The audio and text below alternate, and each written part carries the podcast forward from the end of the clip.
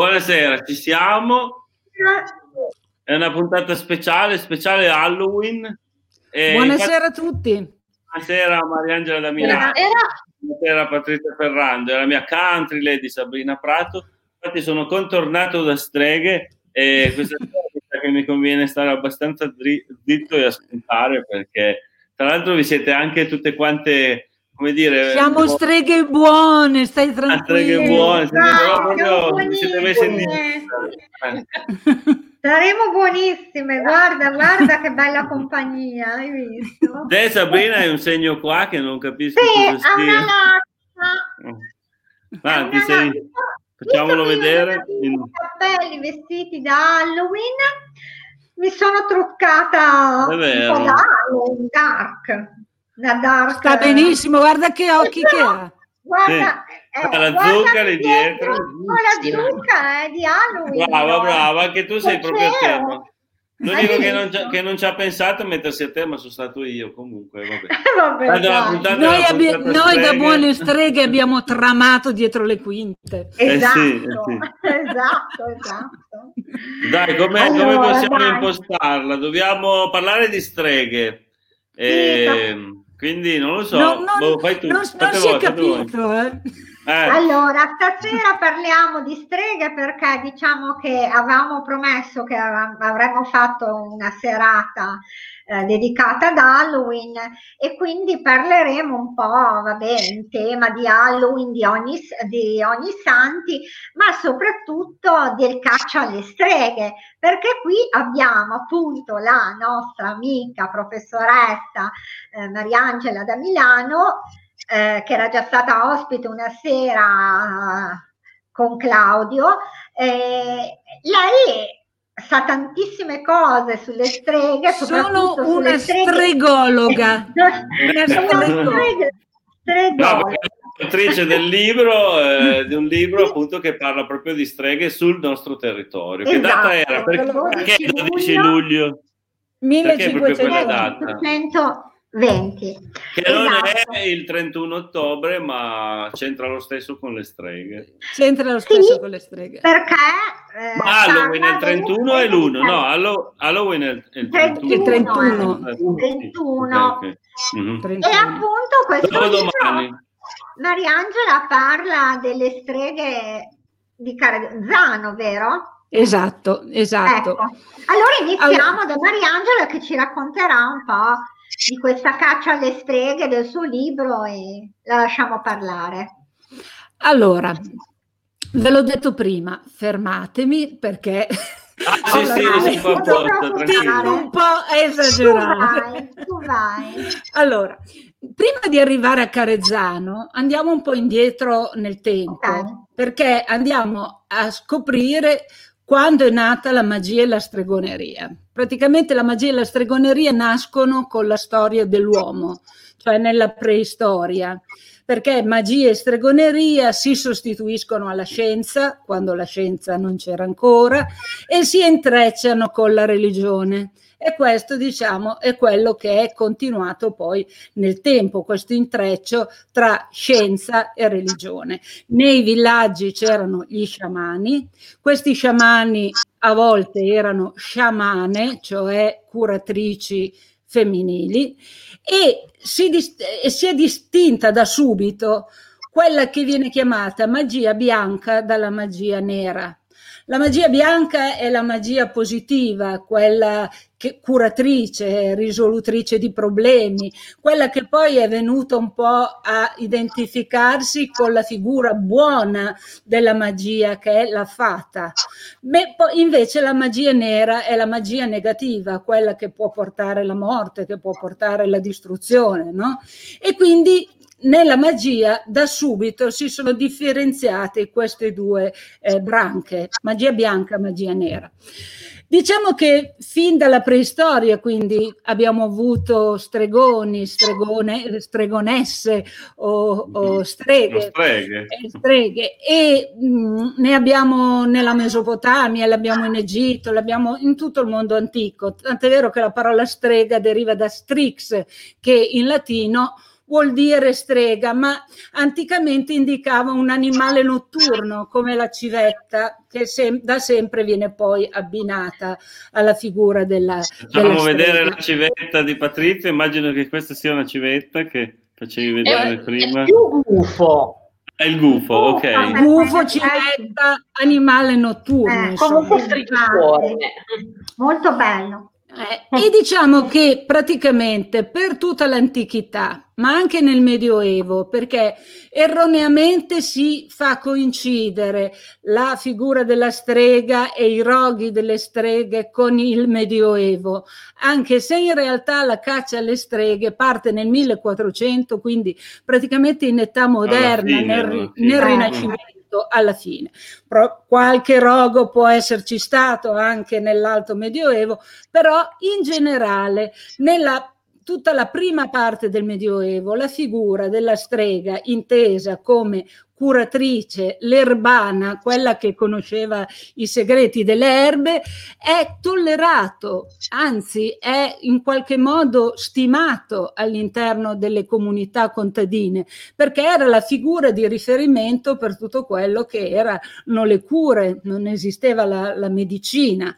E alcune di queste donne erano anche donne molto potenti, riconosciute. No? Adesso butto lì già una cosa che poi la Patrizia svilupperà magari in un secondo tempo, no? tanto per dare un'idea di come nel Medioevo non fosse completamente ehm, giudicata negativamente la figura della strega, prendiamo un personaggio di un romanzo storico, di uno storico che è uno scrittore eh, di romanzi storici, Carlo Varese, quello che ha dato il nome al liceo classico di, di, di Tortona. Tortona che ha scritto il Folchetto Malaspina, che è praticamente un eh, romanzo storico ambientato all'epoca del Barbarossa, tanto per dare un'idea eh, temporale, no? quindi stiamo parlando del XII secolo. E eh, Carlo Varese inserisce nella trama la figura di questa strega, la Patumeia, che aveva l'antro a Varinella, stiamo già andando dalle parti della Patrizia, perché Patrizia è di Arquata, quindi nell'antro di Varinella. E Varinella questa... dove rimane? È già in Valle, in Val Borbera, Varinella. Lo facciamo dire a Patrizia. Ah, ok, chiedo scusa. Okay. Vedi che, che devo stare zitto che qua... Eh, dove si apre la Valle Spinti, perché essendo ah. la, sull'altra sponda dello Scrivia è l'inizio della Valle Spinti. Spinti, perfetto, grazie. Quindi questa strega Patumeia che è una strega potente che ha il suo antro dove lo stesso Folchetto Malaspina va per chiedere notizie, ma non sto a raccontare tutta la storia perché non c'entra. Comunque la strega Patumeia ha in gestione può coltivare i terreni dell'abbazia di Precipiano, che era un'abbazia potentissima, che era vicinissima a, a dove c'era Libarna, era su un, mm-hmm. isole, un, un, isolotto all'interno del meandro dello Scrivia, e quindi l'abate di Precipiano dava la sua terra da coltivare a questa riconosciuta come strega che poi mh, Carlo Varese aveva fatto tutta una ricerca storica perché eh, era in realtà una, la, la, il personaggio era una donna che veniva dalla Sardegna ed era un'accabadora, cioè sapete queste donne che praticavano l'eutanasia nel mondo contadino. Ah, era una magliarda cioè magliarda, cioè che fa le malie, quindi una strega, e una cabadora. Questo per dire che fino ad un certo punto eh, la figura della strega veniva tollerata, anzi usata perché ci si rivolgeva a queste donne che sapevano praticare l'erboristeria. A, partire... a proposito di erboristeria, scusa Mi... se ti interrompo. No, no, interrompetemi Voleva... tutte le volte. No, no, vole... volevo ricordare che eh, ci hai detto che eh, per i nostri eh, telespettatori, diciamo così, eh, se ci staranno a sentire fino all'ultimo, all'ultimo darai una ricetta di esatto. una ciambella che allora facevano... facciamo questa, questo sortilegio, no? Eh. praticamente chi ha la pazienza di arrivare fino alla fine, penna e carta, vi darò la ricetta della ciambella del dio dei boschi, cioè ah. una ricetta tratta dai menù delle streghe. Perfetto, perfetto. Allora. Questo per invogliare. Sì, raccomandiamo ai nostri spettatori di rimanere fino alla fine per non perdersi la ricetta delle ciambelle. Eh, Della ciambella del Dio. Per non, perderci, per non perdervi tutte le cose interessanti che diranno queste due no, perché Sabrina... streghe. A un certo punto ti ha interrotto dicendo a proposito di erboristeria e poi ha detto una ricetta, pensavo eh, fosse la ricetta di qualche miscuglio magico che poteva so, dare. Hai ragione, però perché... erborist- dicendo erboristeria mi è venuto in mente mm-hmm. le specie, tutte le cose. Vabbè, immagino, immagino, eh. sì. Beh, eh, cerchiamo di arrivare un po' più vicino esatto. a noi, no? Praticamente dal, dal 1400 al 1000, a metà 1600, poi all'inizio del 1700, con l'arrivo dell'illuminismo, la caccia alle streghe finisce un po' fortunatamente nel, nel dimenticatoio. Però quei due secoli lì in tutta Europa ardono roghi di streghe e anche la nostra zona viene interessata da questi, da questi fenomeni. Il caso, diciamo, più documentato è quello che ho trattato nel mio libro e che è riferito a un rogo avvenuto a Carezzano sul colle di Castiglione che oggi viene chiamato Brick delle streghe proprio per questo motivo, il 12 luglio 1520.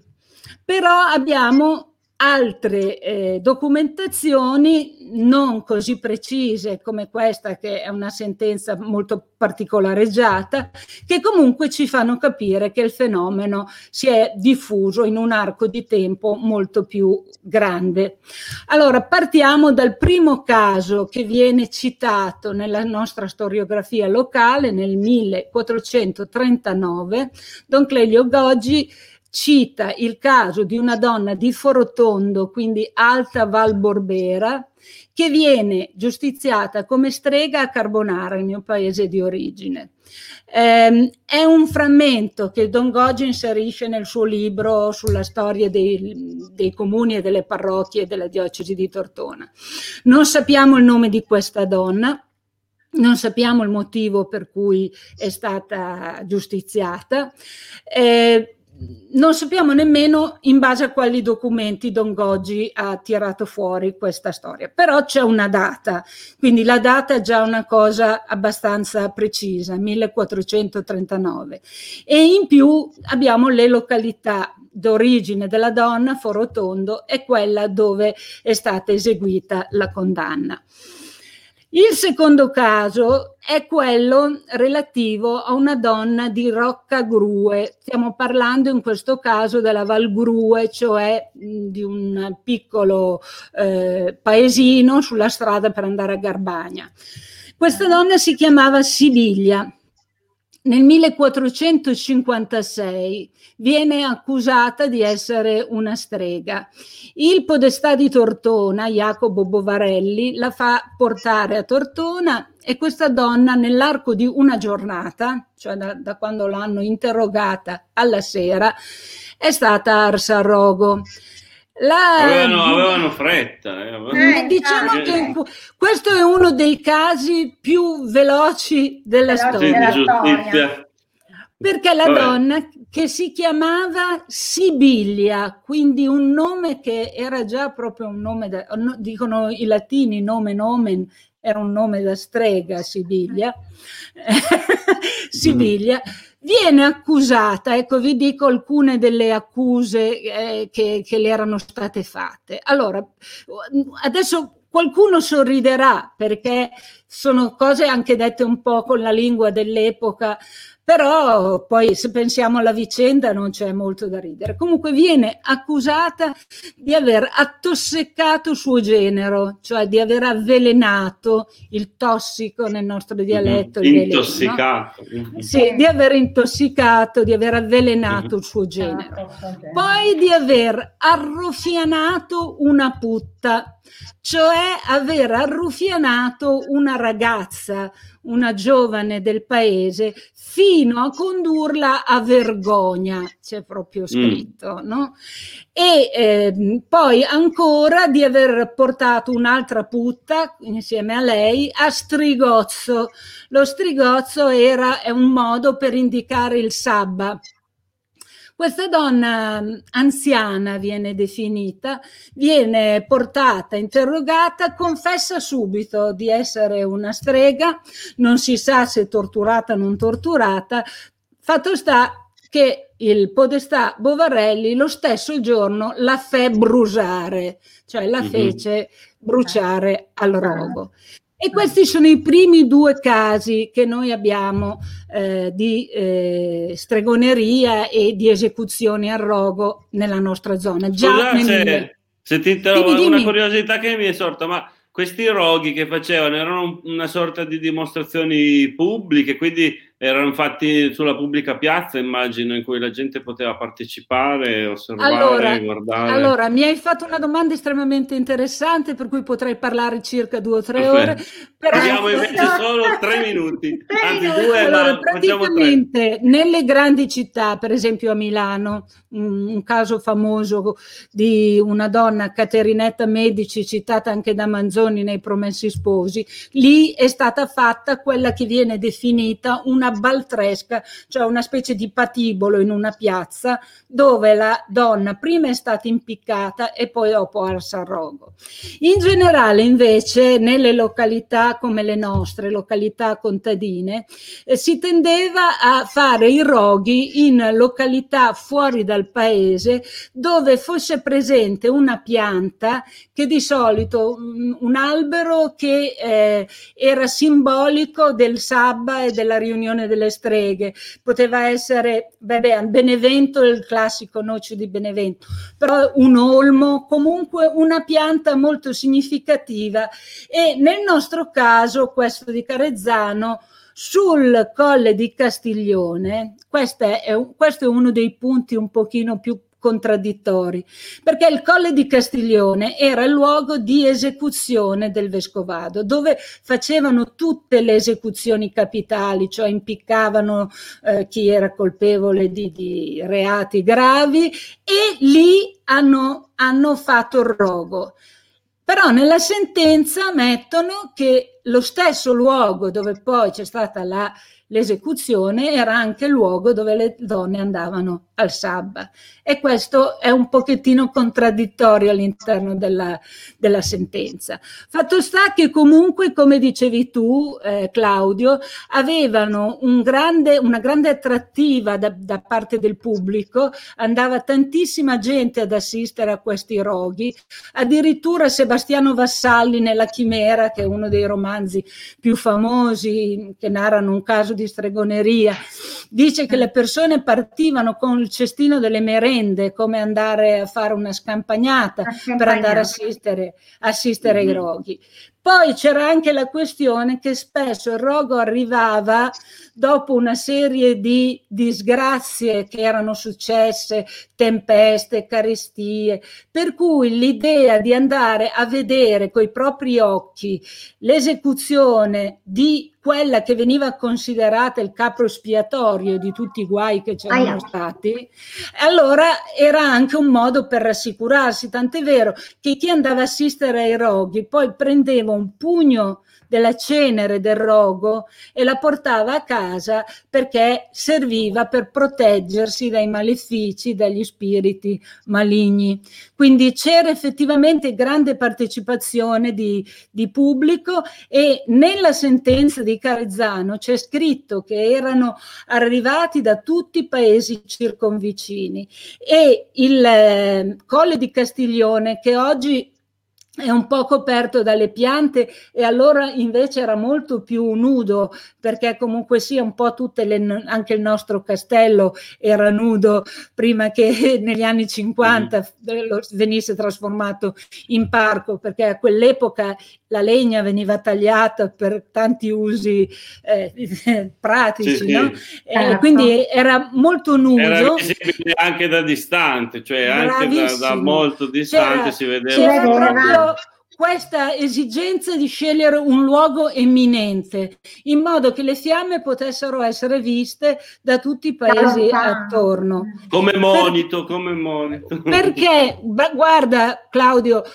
la cosa che stai dicendo è perfetta ed è la conclusione della sentenza delle streghe di Carezzano, dove in fondo viene scritto ut mors transeat in exemplum, affinché la morte si traduca in esempio per gli altri. Cioè, quindi era... Grazie per aver tradotto anche per noi che eravamo al piano di sotto a scuola.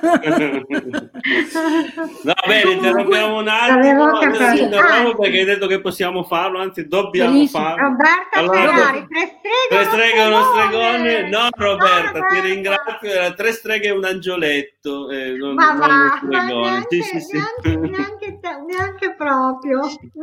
No, dai, diamo la parola anche a Patrizia, anche perché volevo collegare un po' questo fenomeno della stregoneria anche un po' ad Halloween. Ad Halloween, certo. Se riesci tu a portarci un... Uh, tu sei, sei, mi sembra che sei esperta, mi hai detto di essere esperta anche un po' di tradizioni celtiche. Esatto. È una esatto. tradizione celtica? No, appassionata sicuramente sì. Ok. Eh, intanto, eh, prima chiedevi, ma Halloween è il 31 o l'1? Eh. È il 31 perché eh, Halloween semplicemente è la contrazione di All Hallows Eve, vigilia di ogni santi. Ok.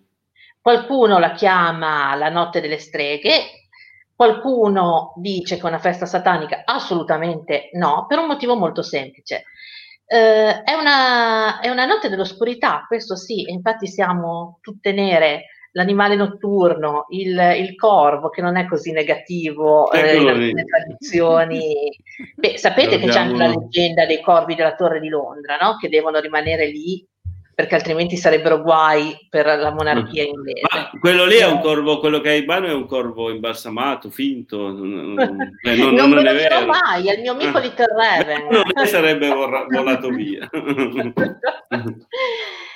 Dicevo eh, che è sicuramente una, una notte dell'oscurità, ma mh, mm, vorrei fugare il campo da questi discorsi di satanismo, al di là di date in cui... Sì, no, scusa, perché è veramente importante il discorso che tu stai facendo, adesso perché c'è ancora tanta polemica su questa Halloween che sembra una festa importata, eh, io non so quanto, no, infatti, parliamo sto mito, ecco, parliamo di parliamone. Allora, intanto vigilia di ogni santi, potremmo tranquillamente dire vigilia di ogni santi e diremmo comunque Halloween. Halloween.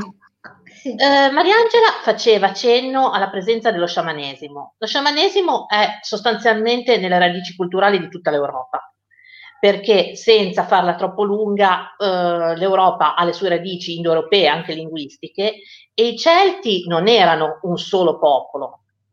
Noi sappiamo che c'erano tutta una serie di popolazioni eh, che si muovevano, avevano le loro usanze, eh, i loro idiomi, talvolta non scritti, anzi quasi sempre non scritti, ma comunque prima di, di Roma, prima del, dell'avvento eh, eh dei Romani, e avevano fondamentalmente una matrice celtica. Tanto per citare qualcosa di famoso e che anche molto vicino a noi, i Galli avevano una matrice celtica.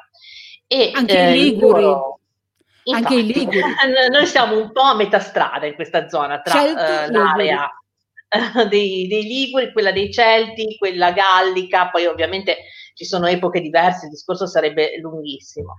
Ma lo sciamanesimo era profondamente legato ai culti celtici.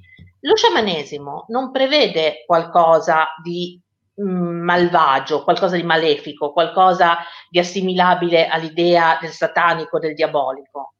Invece è molto vicino in tutti i suoi riti, in tutti i suoi culti e tradizioni, ai ritmi della natura in questi giorni ce ne accorgiamo tutti, eh, l'autunno avanza, vediamo eh, il finire di un, di un ciclo, eh, la, la, promessa di un altro e l'accorciarsi del, delle ore di luce. Mm. In, in questo senso c'è eh, un, un, legame molto forte. Poi mh, c'è anche il capodanno eh, celtico eh, che qualcuno potrebbe indicare eh, come celebrato in maniera neopagana, ma in generale... Ma il capodanno sarebbe sempre quella notte lì, il capodanno celtico. Esatto. Il 31. Guarda questo commento di Sara Gualco, la notte dei morti mia nonna soleva mettere una tavola con del cibo per esatto. i nostri morti proprio perché eh, noi diciamo l'Irlanda, è vero, l'Irlanda eh, è stata importantissima e dall'Irlanda la festa è andata in America, lì sono arrivate le zucche, perché eh, Jack O'Lantern, quella che ah, sì. sta dietro, Vediamo dietro che meraviglia che è lo pseudonimo Country Lady. Io voglio essere un po' Miss Marple, posso essere una, una signorina di campagna. Potevi, quando sei entrata potevi scrivere quello che volevi come nome. Gabriela, lei si è scritta Country Lady. no, l'unica cosa prettamente americana, al di là delle parate, magari con le maschere un po' splatter, che a me neanche piacciono, è la zucca perché in Irlanda si usavano le, le rape. Anche in America c'erano anche Come qui da noi si votava la rapa e si metteva la candelina. In, uh, in, America erano più comuni le zucche, rendevano bene e hanno cominciato ah, a usare le zucche. Avevo sentito anche le cipolle, eh, può essere? La rapa sì, sono sicura. Anche per la befana a volte compaiono le cipolle, però la, la rapa si scava meglio sì, della sì, cipolla. Sì, quindi, perché è più eh, semplice. Sì, certo. E dicevo, come eh, giustamente sottolineavano, che in realtà in Italia ci sono tantissime tradizioni eh, durate almeno fino oh, al dopoguerra che attingono proprio ai, ai, giorni tra fine ottobre e primi novembre. C'è una mm. grande distinzione tra nord e sud. Al sud c'è addirittura eh, traccia tuttora, o, e c'era fortemente nel passato, eh, l'uso eh, della, della, notte, pro- proprio quella dei, dei morti, del, del, 2 novembre, eh, come una, una, notte in cui i bambini ricevevano doni. Vero. Un, sì. po', un, un po' un'epifania nostra. Tornando invece a quello che ci aggancia di più ad Halloween, io volevo sottolineare una, una, fonte direi sospettabile, nel senso che ci sono moltissimi libri sulla tradizione celtica, di, di, di antropologia, eh, sciamanesimo e quant'altro, ma la fonte insospettabile è l'Enciclopedia Geografica del Milione, che nelle case di una volta era mm. estremamente mm. presente. No, ce l'avevano tutti. praticamente. Se voi andate a pescare il volume che parla dell'Italia eh, del milione e cercate eh, le pagine eh, riferite alle campagne padane, sì, si parla proprio di tutti gli usi connessi alla notte di Ognissanti, che è una notte, diciamo, del confine del tempo e anche del confine tra due mondi, che non nega in nessun modo le tradizioni cattoliche, anzi è eh, fortemente agganciata eh, alla cultura cristiana. Addirittura in America è stata un tempo mh, mm, esecrata in chiave anticattolica anti-irlandese. Quindi lì c'era un problema, diciamo, di intolleranze tra gruppi, ma mm. eh, è un'altra storia. Eh, una notte di confine tra i due mondi in cui può succedere un po' di tutto e eh, si, si possono fare due scelte.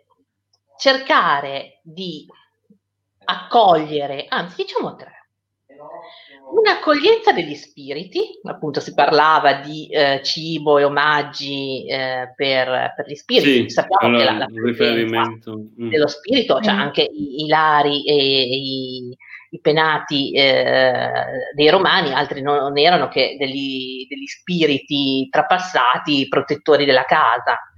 E eh, in questa idea, poi ad esempio mia mamma mi dice che inorridiva da bambina perché mia nonna le diceva devi scendere presto perché i morti vengono a riposare nel loro letto. Eh. Ma torniamo un momento alla notte delle streghe. Certo, notte di magie, appunto, si possono fare due scelte eh, riferendoci anche al milione e alle tradizioni raccolte nelle, proprio nelle campagne. Le vogliamo vedere queste streghe? Oppure vogliamo serrare loro la porta, prevenire i loro malefici? Quelli Come... che sono collegati le stanno vedendo. Eh, vedi, noi le abbiamo fatte entrare. Speriamo di farcele amiche, che se no... Eh. No, ma noi siamo streghe, siamo streghe buonissime. Esatto. Anche perché, come giustamente diceva Mariangela, non tutte le streghe per tradizione erano cattive. Anzi, no, no, sì. no, no. Eh, casomai le note erano impegnate perché è una nota importante in un senso eh, invece più immediato, e, però anche un pochino più analitico. Eh, io alla fine sono un'appassionata di, di narrativa, di storie, mi, mi, piace proprio l'idea del racconto e io credo che il tempo del, dell'autunno inoltrato sia un tempo di racconti eh, un tempo di racconti che erano quelli delle veglie delle stalle, che potevano essere quelli dei caminetti, quelli delle letture, poi ognuno ha le proprie usanze. Nell'Inghilterra vittoriana il tempo per raccontare le storie di fantasmi era il tempo del Natale. Mm-hmm. Addirittura infatti anche Dickens, no? Canto di notte Canto di Natale. Natale.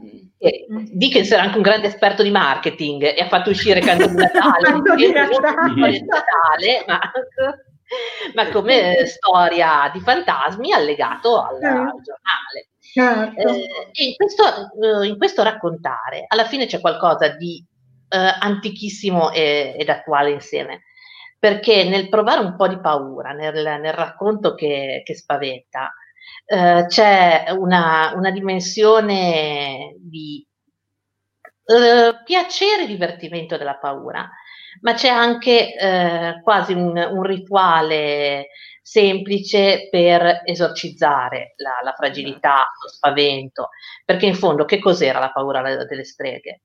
Purtroppo sono temi che eh, adesso ci riguardano da vicino. Eh, infatti. La paura delle streghe è la paura di ciò che non si può controllare. Perché... Posso inserirmi un secondo, eh, un secondino solo. Eh, la caccia alle streghe eh, non viene a caso nel 1400 perché viene dopo la peste del 1300 e dopo la grande paura che era rimasta dentro le persone, tant'è vero che anche nella storia dell'arte ci sono eh, nel, questi dipinti eh, nelle chiese, trionfi della morte, danze macabre con gli scheletri che portano, eh, diciamo, eh, con loro persone di tutti i generi, ma anche papi, imperatori, cardinali. E quindi questa paura della morte è stata una delle cause di tutto questo fenomeno di superstizione, perché è proprio un bisogno di esorcizzare la morte, cioè gli scheletri che ballano, che suonano la musa, eh, cioè un, un, proprio mischiare il profano con le cose, le paure più cupe che ci sono. E oggi fortunatamente nella maggioranza dei casi prevale la razionalità, poi sappiamo che in questi giorni di razionalità ne abbiamo da vendere perché dopo quello che stiamo vivendo chissà cosa sarebbe potuto succedere in altre epoche. Per esempio sappiamo che la peste del Manzoni eh, quella parola untore che è tornata così di moda eh, era purtroppo una superstizione derivata dal fatto che si pensava che la peste venisse portata da qualcuno che andava a ungere le porte no, delle porte. Sì. Eh, Mm. Per cui, insomma... C'è eh, stato siamo... un po' un tentativo eh, anche, anche in, questo, in, questi, in, quest'anno qua, insomma, durante il lockdown eh, un tori ne hanno trovati a Iosa, insomma, sì, è vero, è vero. Diciamo che tutto sommato il discorso che stava facendo Patrizia è un discorso è di tipo antropologico, psicologico e un po' eterno, cioè nel senso che si adatta a tutti i tempi, questo Infatti, bisogno molto attuale. Sì, di esorcizzare le nostre paure e quindi in qualche modo giocare un po' con la morte e con le usanze che, che ci sono relative, no? Vero Patti? Infatti, io penso che il, il, grande divertimento che provano i bambini eh, ad Halloween eh, sia non solo perfettamente innocente, eh, ma anche più che spiegabile, perché eh, è il divertimento dell'avere un po' di paura senza che ci sia un, un vero pericolo. Vero pericolo. Guarda Tornate. Patrizia, ti racconto questo piccolo episodio no? eh, di luoghi che nei paesi, si, sai, le case stregate. Mia madre diceva che c'era un luogo a Paderna dove si diceva ci fosse un vecchio convento no? e quindi i bambini alla sera correvano giù in questa valle dove si diceva ci fosse questo vecchio convento e poi qualcuno cominciava a dire si sente, si sente, questo ci si, si vede, si sente. si sente, al che brivido e scappare tutti di corsa perché il divertimento era questa paura, no? Paura. Questa paura. Beh, sì, dai. No, per i bambini è veramente una festa Halloween. Infatti, questi discorsi un po' così che la vogliono mettere un pochettino in discussione sono più che altro dei, dei grandicelli, perché per i bambini Halloween ormai è una festa appurata, è, un, è come un po' come un altro carnevale in Ma cui c'è, c'è, anche un'occasione ah, di socialità perché vabbè quest'anno sarà un po' problematico però eh, anche andare penso. a suonare alle porte dei vicini Claudio, comunque, comunque anche qui da noi ci si mascherava eh? adesso Patrizia può per, per, ci sono tanti luoghi dove uomini si mettevano maschere mostruose, poi giravano a bussare le porte, quindi sì, non è che... Ci sono già tracce di questa. E è una specie di. non era dolcezzo scherzetto, ma magari sì, era una, una sorta di questua che esatto. eh, aveva anche un significato propiziatorio. Eh, in questo senso eh, c'è un'affinità con dolcetto e scherzetto. Mi doni qualcosa da mangiare o qualche moneta, insomma, partecipi alla questua probabilmente eh, avrai ti buona fortuna. Eh, comunque io ti augurerò il meglio.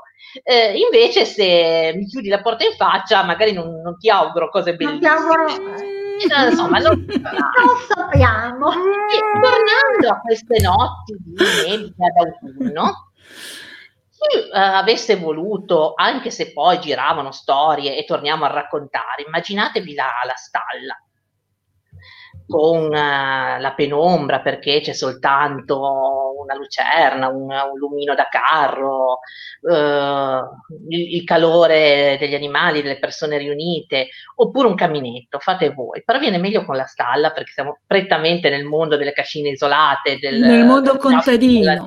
Sì.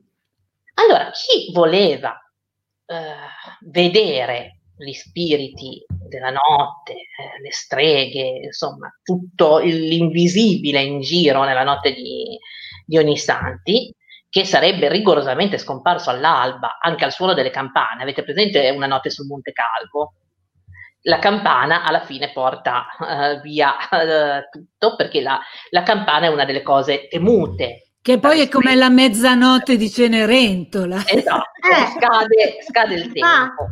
Scade il tempo. Allora, avete mai fatto caso proprio nelle nostre campagne eh, che eh, di solito ai trivi, ai crocicchi eh, c'è spessissimo una cappelletta, un pilone dipinto, eh, un'immagine sacra. Piccola. Esatto. Eh, perché i trivi erano considerati dei posti ambigui, cioè che potevano imprigionare qualcosa di malefico o evocarlo a seconda dei casi. Ah, eh. Quindi eh, il posto migliore per appostarsi in attesa di questi avvistamenti era un trivio. O addirittura se si incrociavano 5, 7 strade, meglio ah, ancora. Mm. eh, dispari, eh? Ah, Perché okay. non, se sono pari non viene tanto bene. Ecco. e il temerario della situazione, che magari voleva fare sfoggio poi nella stalla, raccontare, e finiva invece a essere protagonista delle storie degli altri perché avrebbe poi dovuto tacere, doveva munirsi di un forcone di legno, una cosa molto comune eh, in una cascina del, del tempo. Dopodiché piazzarsi nel suo punto di osservazione, conficcare il, il forcone e guardare attraverso uh, le, le punte. Se tutto, diciamo così, fosse andato secondo i piani, eh, ci sarebbero stati gli avvistamenti del caso. Eh, certo che se però una strega ti vedeva in quel momento e ti apostrofava, eh, guai. Guai nel senso che poteva rivolgerti la parola, mai rispondere alle domande delle streghe. Mai. Ah. Perché? Me lo, dice, me lo, dicevano sempre i miei alunni.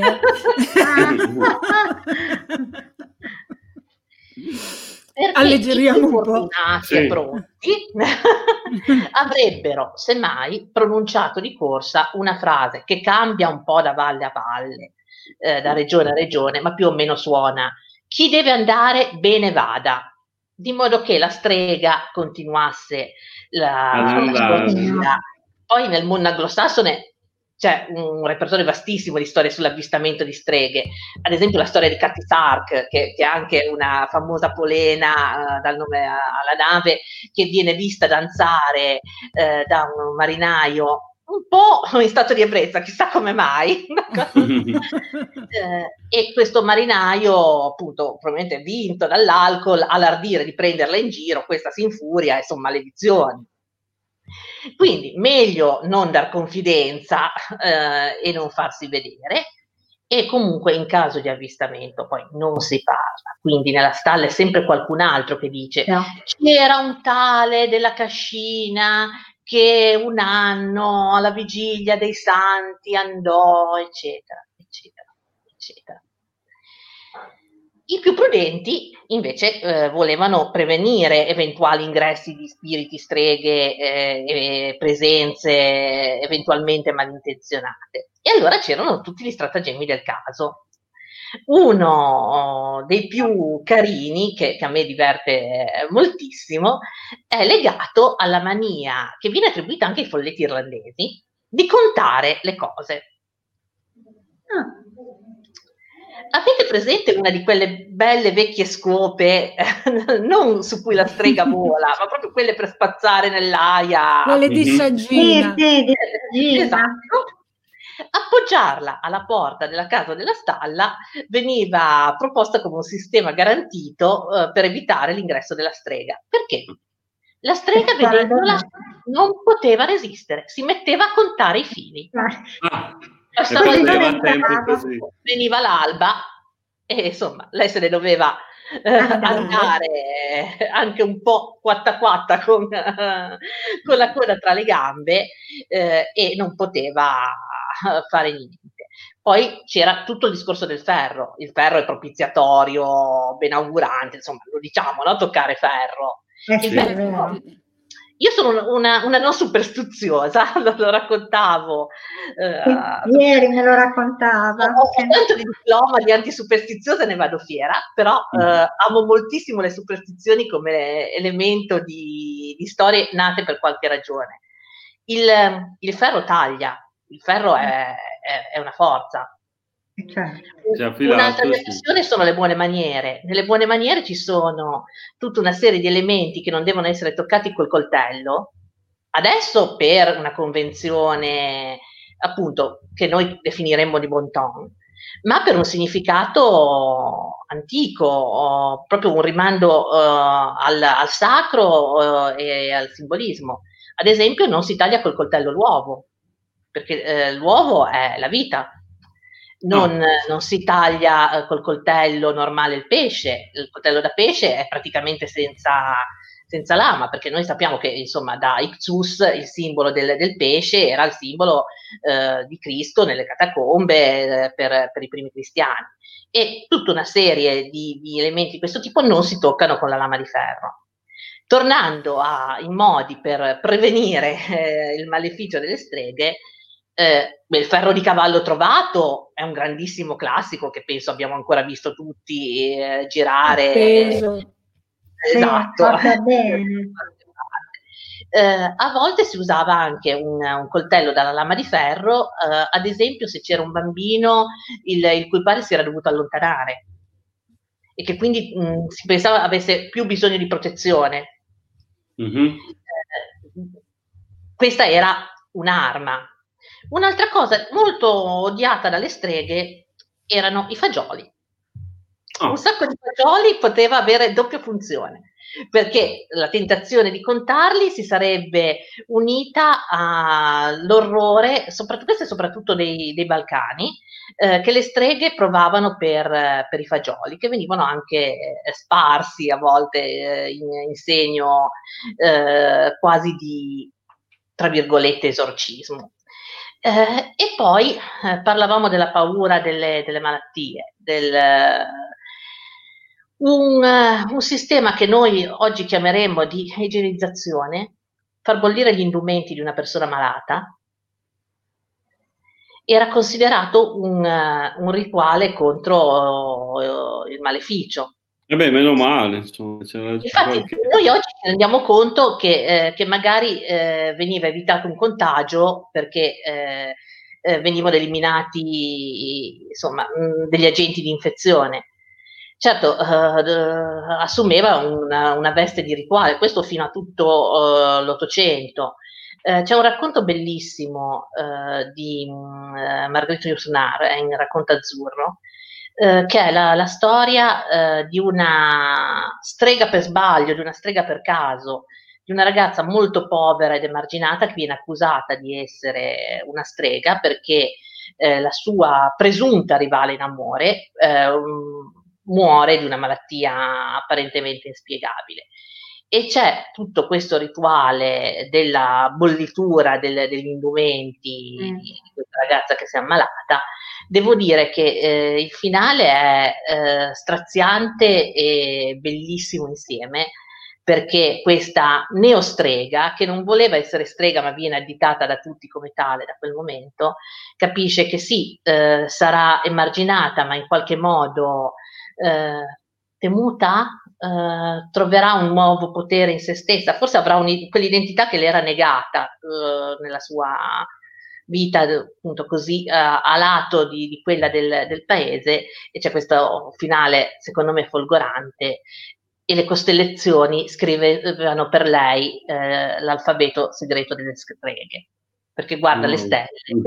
e si sente calata nel ruolo Mm. Bello, molto bello.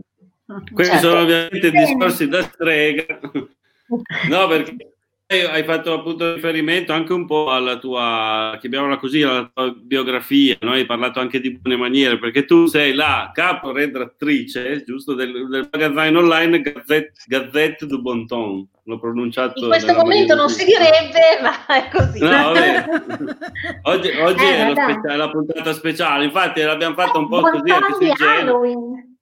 Sì, siamo andati direttamente al sodo, ecco, senza Patrizia, scusate, Mariangela l'avevamo presentata in qualche sì. maniera due o tre puntate fa quando ci siamo incontrati io e lei. Con Patrizia non lo abbiamo fatto, non, non, lo facciamo più, ormai non lo facciamo, ma diciamo almeno questo. Hai parlato di Bonton, ma insomma... Sono una che scrive. Sapendo, sì. Vabbè, dai, allora finiamola. La, scrive la, tanti la, libri. Perché scrivi no, anche no, sul... Scrive che accumula carta, quindi va, va bene. No, però poi qualcosa viene pubblicato, ad esempio anche sul popolo, qua il nostro popolo d'Artonino, no? Tu sei una, sì. una redattrice del, del, popolo. Va bene, dai, quindi è una ah. persona che ha fatto suo, eh, vi abbiamo portato due... Sono un po' mascherate Ascolta. da steghe, però sono... Guarda, guarda, che non siamo mascherate, siamo proprio così. Ah, siete proprio... Eh.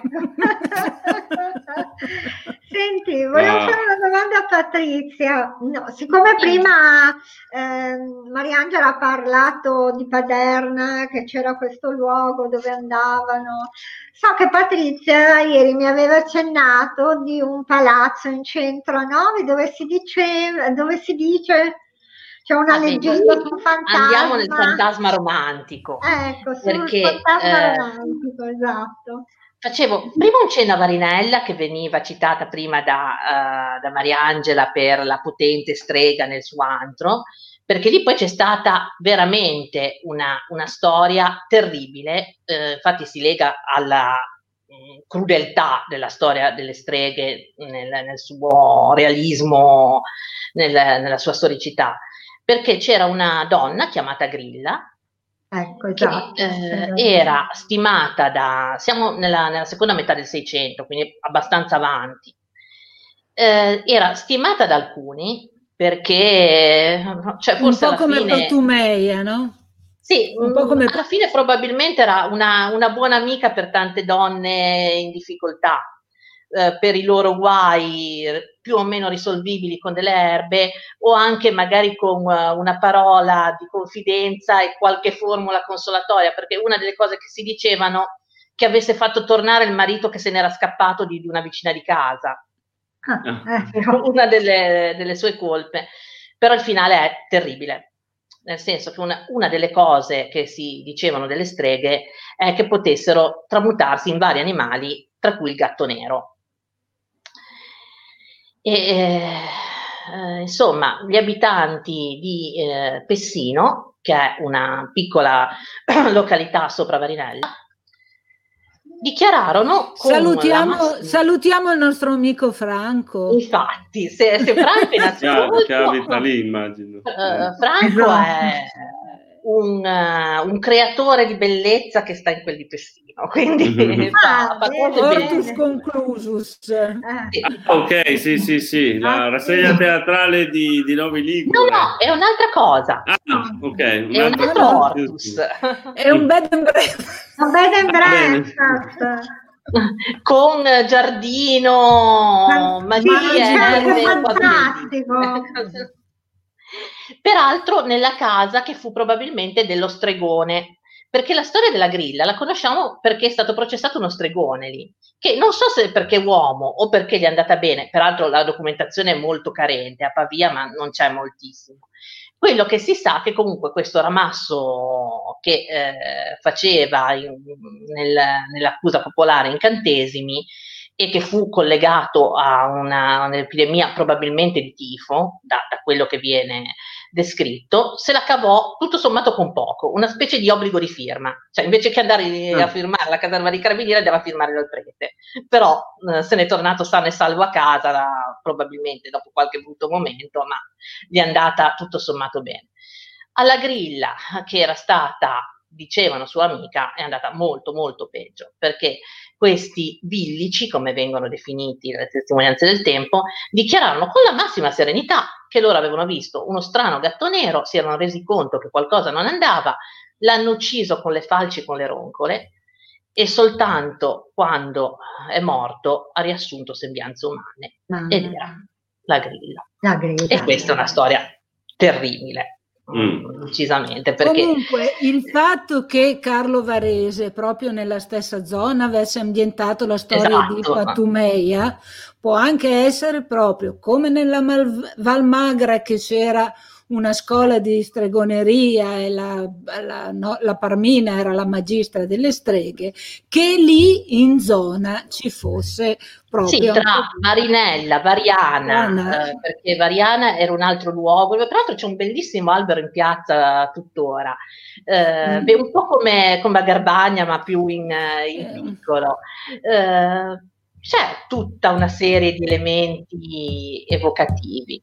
Chissà se Antonella Clerici che abita lì sopra lo, lo sa. Lo sa. Se qualcuno ha il contatto, Patrizia, la, la prossima volta siamo ospiti Antonella Clerici. Eh. Eh, no. Ah, bene. No, la portiamo lei qua. Portiamo lei qua, dai. E, comunque volevo fare invece un cenno al fantasma romantico che, che è esatto. piaciuto alla nostra sì. country lady.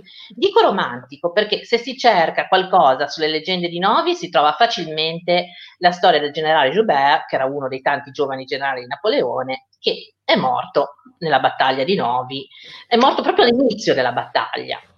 E si dice che eh, lui sia morto anche così in modo, tra virgolette, sciocco, proprio preso in pieno, in un modo non, non da generale, poco strategico, perché lui che era un fedelissimo di Napoleone, per una volta, solo quella volta, non ha eseguito alla lettera gli ordini di Napoleone. Perché? Perché lui si voleva sposare e quindi ha tardato a schierarsi.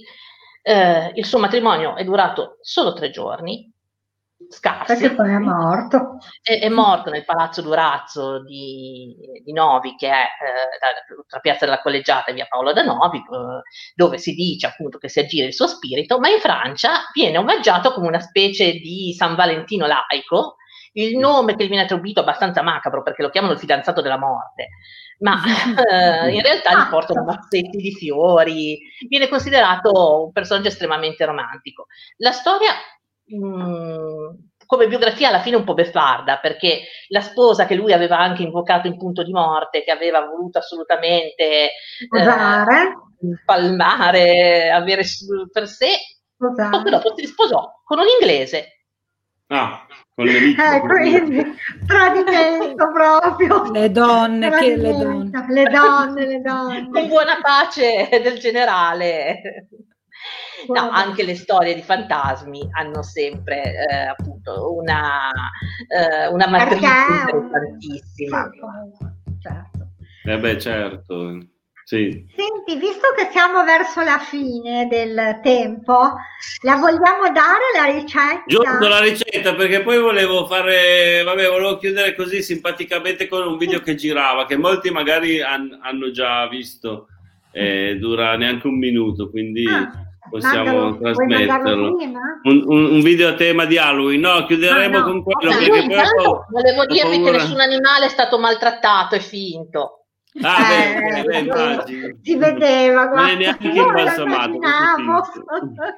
Allora, se volete prendere pergamena e penna d'oca, perché questa ah. ricetta va scritta così. Così. Okay. No, no, non viene bene. No, non anche la penna normale, ma comunque... No, Sabrina, lo, Sabrina, lo, fa davvero, vedi se sta organizzando. Sì, eh? Hai trovato la carta, la birra ti è arrivata, Sabrina. I nostri spettatori sono, sono procurati carte e penna. Allora, intanto io faccio una premessa, poi dopo do gli ingredienti, no? La ciambella certo. del dio dei boschi. La ricetta è stata creata dai contadini medievali per preparare una squisitezza da offrire al dio dei boschi. Infatti questa ciambella è talmente gustosa da conquistare chiunque l'assaggia. Quindi vedi anche, ritorniamo ai temi amorosi, se fai una ciambella del dio dei boschi riesci a conquistare chiunque. Esatto. Allora, ingredienti. Quando si dice prendere qualcuno per la gola. Eh, per la gola. Quando sedurlo, con la, sedurlo in, cucina, in cucina. Quindi Sabrina non se la può perdere, diamo tempo a Sabrina di, prendere la penna. La penna. Anche se non trovi la penna d'oca va bene, anche una birobic, insomma. Eccomi. Allora, ingredienti. Perfetto. 5, 500 grammi di farina di castagne, quindi siamo proprio nei boschi, eh? quindi eh sono sì. tutti ingredienti diciamo un po' di quel genere. Una tazza di latte. Lascio tempo per scrivere. Eh, eh sì, giusto. No, no, diamo la ricetta come va data. Due uova. Vedete che intanto viene fuori l'anima della prof, da prof di Mariangela, no? Come brava nei dettati. Su, su, sì, ragazzi, Una noce di burro. Una noce di burro. Sì. Un pizzico di lievito. Si intende lievito in polvere. Se non c'è lievito in polvere, una punta di cucchiaino di bicarbonato. Esatto. Mm. Mm. Okay. Poi Sette mele. E qui Patrizia sui numeri. Sette mele. Sette mele. Rigorosamente dispari. E poi probabilmente sette per sette noci. Sette per noci. Sette lì. Sette nocciole. Ecco. allora, sette mele. Mele, noci, nocciole. Sette, no... sette per mele. Noci, mele, noci, nocciole. Nocciole e mandorle. Quindi sette, mele, sette, noci, sette noccioli e sette mandorle. Un pugno di pinoli. Un pugno di uva passa, uvetta sultanina. Sì. Tre cucchiai di miele. Ecco, mm. nelle ricette medievali più che lo zucchero va il miele perché lo zucchero, insomma, era, non c'era. Non, mm. non c'era. Eh, era un prodotto, diciamo, troppo mm, insomma, un po' troppo costoso, insomma, il miele, il lardo al posto del burro. Vabbè. Comunque, ricetta. Prendi la farina di castagne e impastala con il burro il latte, l'uovo, il lievito. Mm. Fai l'impasto con la farina di castagne, il burro, il latte, l'uovo, il lievito. Certo. Poi fai riposare il composto 30 minuti, una mezz'oretta. Mm. Quando ha fatto il suo periodo di riposo lo si taglia in due parti perché si fanno due sfoglie una sfoglia sotto, una sfoglia sopra. Mm?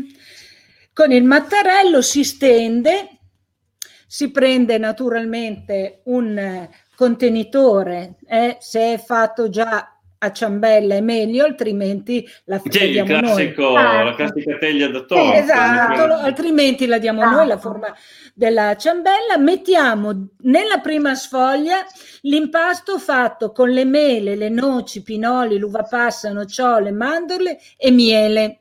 Quindi in una ciotola si era preparato questo ripieno con le mele, il miele e la frutta secca. Viene messo su questa sfoglia, viene fatta l'altra sfoglia sopra, si chiude bene tutta la ciambella e va in forno. Il, la temperatura non è precisata perché stiamo parlando di forno una volta. Eh sì, dipende anche eh, dal tipo di forno. Perché l'ho fatto, vi dico, 180, 180 eh, gradi per circa un'ora. La solita mm, regola per vedere se è ben cotto, lo stecchino. Lo, lo stecchino, lo stecchino. Se volete accompagnarla col vino speziato, che è ecco. un vino digestivo, eh, qui viene detto di utilizzare ehm, la vernaccia, ma noi abbiamo dei buonissimi vini nostri, può andare bene un buon barbera, un dolcetto, eh? bisogna mettere eh, nel mortaio un pizzico di cannella, un pizzico di zenzero, un pizzico di noce moscata, nove chiodi di garofano e un pizzico di vaniglia. Si pesta tutto Aspetta, molto cannella, bene. Cannella, zenzero, noce moscata.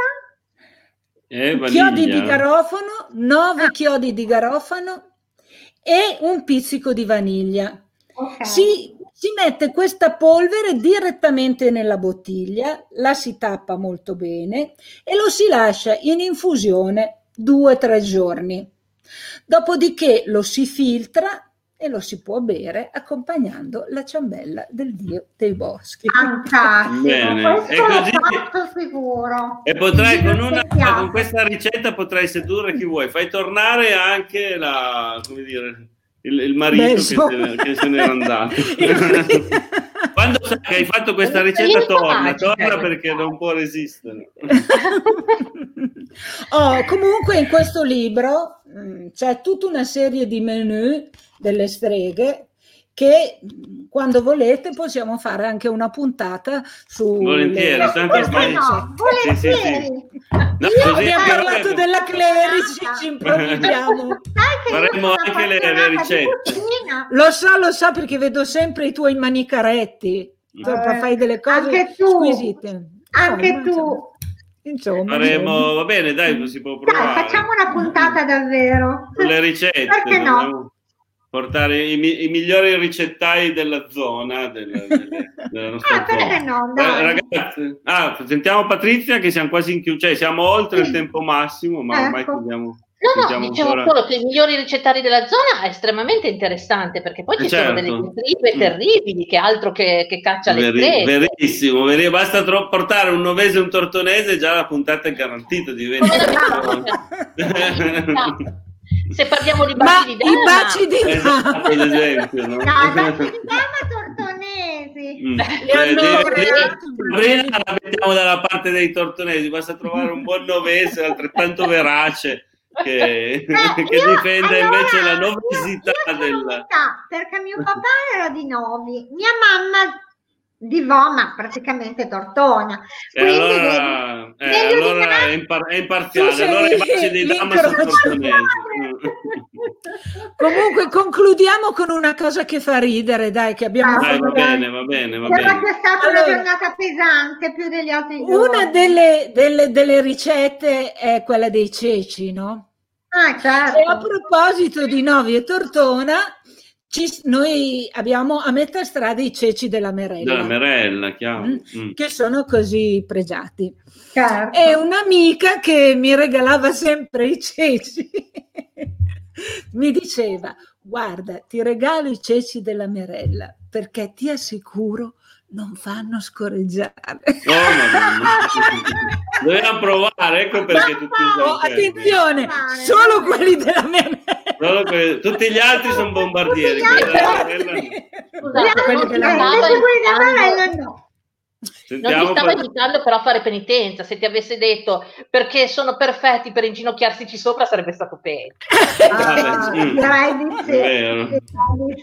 Ma qualcuno ha mai provato alla fine a inginocchiarsi veramente sui ceci? Qualcuno è capitato? Sono così terribili? Eh, in, passato, in passato sì. E lo facevano e come? Beh, sì, era una punizione anche a scuola, infatti, che si usava, però. Beh, se si fa. pensa a qualche caduta infantile sulla ghiaia, non deve essere proprio il. Uh, io ho, ho, delle ginocchia che hanno una cartina geografica. Ma questo è un altro discorso che affronteremo in quella puntata, in una, in una terza puntata con Ma- Mariangela e in una seconda con Patrizia, che a breve vi sapremo, faremo sapere quando sarà. Eh, esatto, io vi esatto, faccio dai, un grande piacere.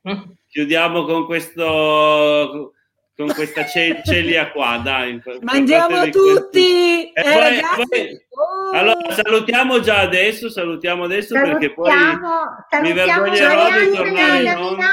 E... Taraguato nel frattempo conferma che i ceci della Merella non hanno letteralmente retroattivi. Eh, esatto, mettiamola così. Grazie, arrivederci, mettiamo il video e Vabbè, cioè, dura pochissimo. Grazie, Finiamo così. Con ciao a tutti. Ciao, grazie, ciao a tutti. Grazie a tutti. Ciao, ciao, ciao, ciao. A presto. Vediamo il video, Didi. Tranquillo, il divano, a mesa le vacche. Mamma, nonna, hai a Napoli, si incit parecchio, in tutta la faccia verniso. Che vedi? Cosa vuoi? Dolcetto scherzetto? Oh, boia, boia. Ti dici che sì, ma per un po' dolcetto? Tu da gumi, guarda. guarda chi. Eh, questo è dolcetto. Questo è dolcetto. Vedi con tocca tu, ma... Andiamo qua, andiamo Fantastico!